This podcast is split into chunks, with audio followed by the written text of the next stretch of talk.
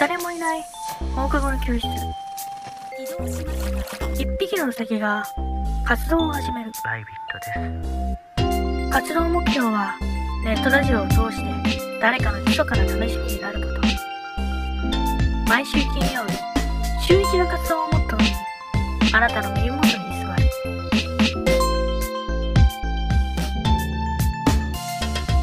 居座り部へようこそ座り部のダラダラジオ。放課後の教室から取り留めのないことを配信しています。あなたの隙間に座りたいをコンセプトに配信しているのでぜひ隙間時間にご活用ください。今日からねあのー最初の言葉をちょっと変えてみました。まああの前よりちょっとね短く短くはなってないのかな。まあちょっと分かりやすくなったんじゃないのかなと。まあ最近ねここが教室の隅であるということを忘れがちなんでまあ最初に言っとこうかなという あの自分へのね戒めでもあります。ツイッターのアカウントはね復活いたしましてこのアカウントがね僕のあの本赤といいますかあの中学校の時から使ってる、まあ、黒歴史もまあまああるアカウントなんですけど、まあ、それが復活いたしましてあのずっとねパスワードを忘れててでそれでパスワードが打ってないからログインできなかったんですけど今回あのーちょっと試しにまあログインしてみるかと思ってそのログイン画面に行ってね。でもやっぱパスワードわかんねえから入れねえなと思ってたら Google 上にパスワードを保存してたみたいでなんかそれで保存してるパスワード使いますか？みたいな感じで入れてよっしゃみたいな。それで入ってまあもう本当に約ですけど1年ぶりぐらいに、えー本赤の方にね入りましていやー久しぶりだなという感じでねあのリツイートばっかしてたんですけどまああのちょっとツイートしながらツイートをしながらツイートをすると。ツイートをすることぐらいしかまあツイッターってやることないんですけど。まあねまあなんかあのフォロワーとかもさ昔の人だからさ 昔の人ってなんかね変な言い方だけど。いわばもう中学ぐらいの友達もフォロワーの中に入ってるからちょっとねまあまだあのどうなんだって感じではあるんだけど作り直した方がいいのかっていう感じはあるんですけどね、うん、でもまあいいねがつかないからもう多分みんなやってないんでしょうね ツイッターをね。みんなインスタかまあなんかに移行したのかなっていう感じで。もう全然ねいいねもつかなければリツイートももうほぼないっていうかないね。今のところは適当なことをつぶやいてるけど。まあなんもないね。もう俺が前まであのリツイートばっかしてたからまあ多分みんなもう興味なくなったんだろうね。そういうのもあって。はい。まあせっかくは新しいアカウントも一応作ったんですけどね。うん。だけどまあそれは今のところ使う予定なくなりましたね。入れたんで。はい。そういうわけです.学校はリモート期間に入りまして、えーリモート期間と言いますとまあご時世柄ね。コロナの蔓延とかもありますんで長期休暇の後はあのリモートで、え授業をいたしましょうというそういう試みがねうちの大学ではされてるんですけど。まあ基本的にね画面はオフなんですよ。画面オフでマイクもまあ言うて発表する時以外はオフなんですよ。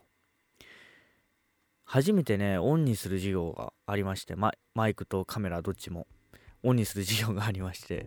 でカメラなんて今までほとんど1回も多分使ったあ1回だけあったかな。1回だけなんか変な授業で使ったんですけど。でもまあ1回もないって言っていいぐらい使ってなかったんですけど。なんかあのカメラオンにしてくださいって言われて。え？俺もう寝癖はついてるしシャツ1枚だったんですよその時ね。シャツ1枚であのカメラに映ったらさすがにやばいと。俺の乳首がチラ見えするたびにモザイクがかかると思って。セルフモザイクみたいな入れなきゃダメだって なっちゃうから。もう急いでねあの棚から服出しても適当に服着て。それで受けたんですけど。なんかねだからもう画面のまだですかみたいな言われて。うるせえみたいな。急に言うな。みたいなだから前々から予告しといてほしいんだよね。そういうイレギュラーなことがあるときはさ。急に画面オンだからさ。何の予告もなくね。前回の授業とかで言ってればいいんだけど何の予告もなくオンだったから。いやーびっくりしました。ねえ。じゃあ今日はねあのーちょっと怖い回になるかも。まあ夏も近いし。でも怖いって言ってもまあ心霊とかじゃなくてどっちか言うと人怖。なんだけどね。まあタイトル見たらわかると思うんで。まあ心づもりはできてると思いますからもういきますね。それじゃあ本編へどうぞ。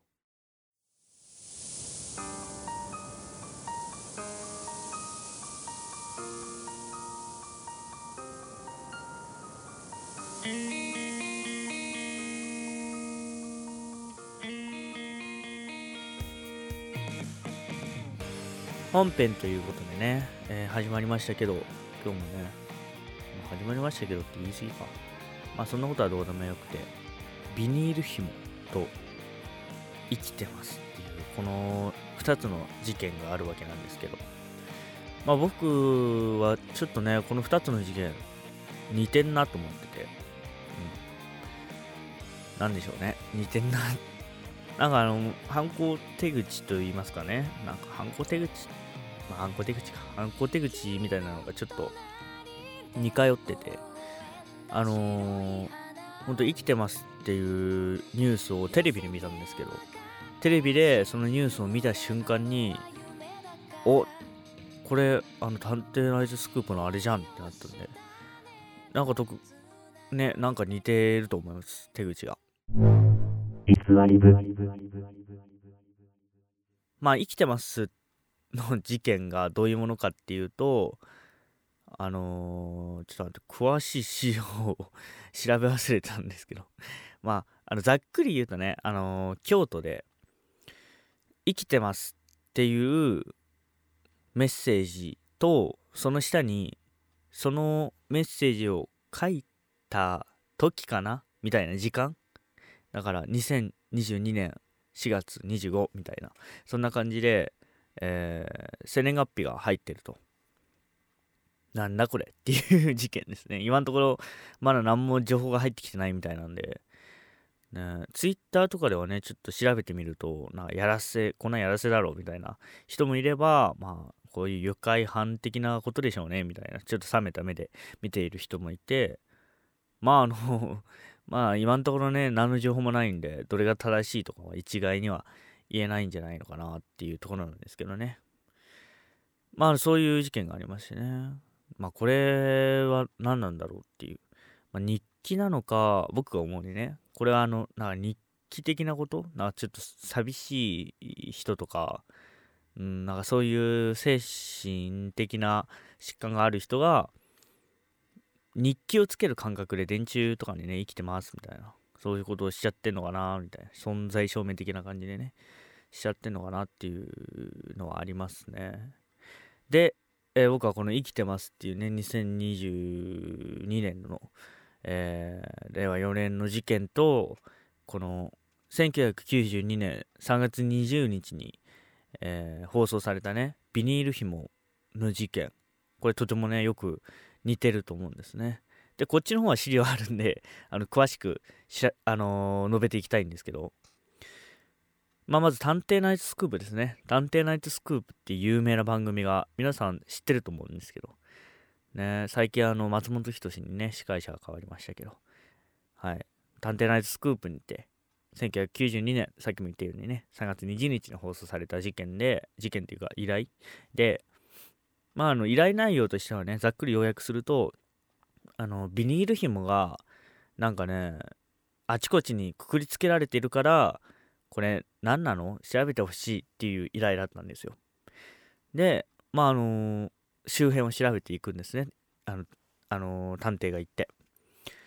で本当にあるわみたいな。そういうのも確認していってまあ言うたってまああのね まあねあの順調にね調べていくんですよ。順調に調べていく中でひあのーすごくね有益な情報が入りまして。被害者宅周辺から3キロ以降のある地点から紐がないっていうのが分かるんですよ。問題このある地点なんですね。ある地点ってある地点ってどこかっていうのは関係ないんですけどある地点を見に行くとこれおびただしい数の紐がくくりつけられてるんですよ。めちゃくちゃいっぱい。もう本当におびただしい数。もしあの数えていたらちょっとちょっと大変だなぐらいの量のビニール紐はくくりつけられてるっていうのが分かったところでここで操作が打ち切られるんですね。これ結構あのー探偵ナイトスクープでは異例な事件でして探偵ナイトスクープって割と最後ね投げやりに終わったりはするんですよ。なんかあの結局なんかあの解決したのかしてないのかうーんみたいな感じであの投げやりに終わることはねよくあるんですけどはっきりとテロップで操作を打ち切りますって書かれたのはこれが初めてっていうか初めてなのかな？俺はちょっとわかんないんだけどまあ珍しいことなんですね。うん。珍しいこと。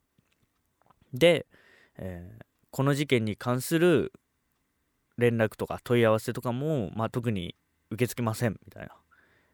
もうこの事件は終わりですみたいな。そういうもう打ち切り打ち切られ方をしてたんでまあいろんな噂がね飛び交ったわけですよ。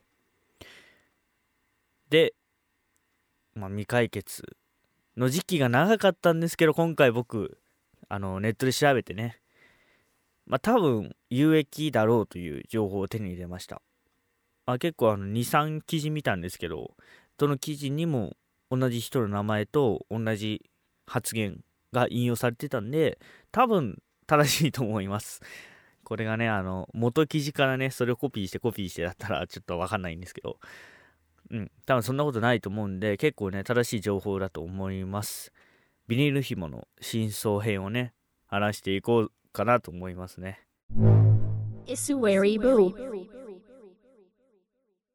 当時ね同じく探偵をしていた北野誠さんっていう方がねラジオ内で真相を暴露したらしいんですね。でまあそのそれの言葉をそのまま引用してもいいんだけどまあちょっとあの短くまとめたんで2行ほどに。まあ5行ぐらいやったの2行に。5行もないか。まあいいや。あの犯人っていうのは結局性別は女性だったと。でなんで紐を巻いてたかっていうと巻かずにはいられないっていうらしいんですね。そういう旨の発言をしていたってラジオで言われてるんですよ。はあはあはあと。となるとこれ多分ね心の問題だと思うんですよね。巻かずにはいられないっていうこの巻くっていう衝動が出てきちゃってでそれであちこちに紐を巻いちゃうっていう。これは多分心がちょっと何かあるんじゃないのかなっていう感じがしますよね。で今ね Google マップとかね見てもその探偵がね調べに行った場所とかをこう拡大して見ても紐っていうのが分かんないっていうかないんですね。くくりつけられていないらしいんですよ。でまあ一応2021年か22年だかにあのーなんかねツイートかなんかで紐見たよっていう人がいたりするんですけどでもまあ真相が分かんない。ちょっとソースが甘いんでこれはうんどうなんだろうっていう。まあその人の見間違いかあるいはあのこの探偵が調べに行った時に残ってたのがまだくくりついているのか。まああるいは全く別の人がくくりつけた可能性もあるしまあもしかしたらその女性がくくりつけたのかもねみたいなあのすごく曖昧な情報なんですけど。まあでも今のところもう女性はその紐をくくりつけるっていう行動はやってないみたいですね。っていうなんかねこう未解決だったものが僕の中ではねこの事件結構前から知ってたんでこう未解決だったものがこうね打ちほどかれてっていうかあの解決できてまあすっきりはするんだけどあの結局そっち系かっていう気はしますね。なんかこう複雑なトリックがあって複雑な理由があってで結果的にそういう風に表に出た。そういう複雑な裏事情があってで表に出たのがそのくくりつけられた紐だったっていうパターンがとパターンだとまあすごくねあの何 J でも何 J というか2ちゃんでも盛り上がる展開だとは思うんですけど。まあそうだよねっていうね。まあ構この手の事件はね生きてます。ももちろんそうなんですけどこの手の事件は結構まあ精神疾患の人とかあるいは統合失調症の人がとかそういう機構をやってその結果こう生きてますだったり紐をくりつけているだったりそういう行動になりました。そういうことがありましたっていうことになるんですね。結構ね面白いって言ったらあれだけどね。でも俺あの統合失調症の人が書く文章とかを読むのが好きであの林先生っていう精神疾患とかをこう取り扱ってる、えー精神科医だったかな？の人がサイトを立ち上げててでそのサイトを見るといろんな人の、えー依頼っていうか先生こんな症状があるんですみたいな相談事をこう受け答えしている文章が見れるんですけど、まあ、それとか見れるの結構好きなんですよね。というどうでもいいどうでもいいのか？まあどうでもいいか？あのみんな興味ないがある？ん？どう？ん？教えて。ねまたね。あのメール待ってるから。っていうかね。そう。メール結局来てないからね。っていうちょっといらん話が始まったところで今日の本編はね終わりたいと思います。怖かった。ビニール紐。あなたの家の周りにもビニール紐が。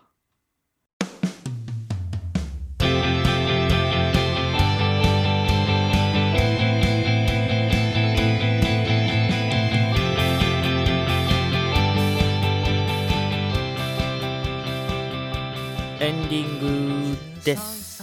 はい。まあね。まあ常習的にあるものってそれがたとえ当たり前のことでも全くね同じ状況同じ時間えー、ああと何がある？時間と状況だけ？同じ状況同じ時間でこう繰り返されると怖いですよね。ただ立っているだけでもこの人もいっつも毎日夕方5時にビッグカメラの前で立ってんな。ってなったらめっちゃ怖いじゃないですか。そういう風にねあとガム買うとかね、えーあのーみんなの外れた頭のネジの作者さんがあのー言ってた話言ってたっていうか漫画に書いてた話でガムを買うっていうのもさ同じ店で同じ時間同じ数買ってたら不気味なんですね。不思議と。だから何回も繰り返されるのって結局なんか怖いですよね。だから友達とかもさこう話しててさお前その話前も聞いたよっていう時あると思うんですけどその話を聞いたのが101回目とかだったら多分なんかもうお前病院行け？ってなると思うんですよ。怖いじゃないですかそんな同じ話を。100回も200回もされたら。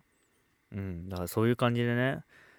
何なんでしょうねこの恐怖っていうか同じ行動への恐怖みたいな。なんか理由があるんですかね？そういう本能があるんですかね？なんかね。へえ。危険信号？うんわかんないけど。あるのかもしれません。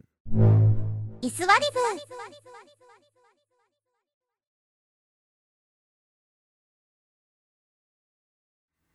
でねあのそういう怖い話ばっか怖い話ばっかっていうか人によってはね結構恐怖を感じやすい人にとってはね重めの話っていうかね怖い話が続いたんですけどまあここらでねちょっとあの怖くない話もしてから、えー今回終わろうかなというところなんですけど最近ねあのジョジョの3部最近って言ってもねちょっと前なんだけどまあジョジョの3部をね見まして非常に面白かったっていうかあの僕はですねあの家で家族と見てたんでネットフェリックスでテレビでね。家で家族で見てたんであの断片的にしか正直見れてないんですけどちょくちょくねこのシーンなんだみたいな前後のつながりが分かんなかったりした時があったんですけどでもまああの面白くてですねもう十分楽しめて。ねえ。で名言が多いんですね。やっぱあのツイッターとかで使われてる名言ジョジョが多いです。これもそうなのみたいなのがありましたしね。ちょっと忘れちゃったけど。で僕はねパッと思いつくのはやっぱりあれですよね。てめえは俺を怒らせたってやつですよね。いいですよねこのセリフ。かっこいい。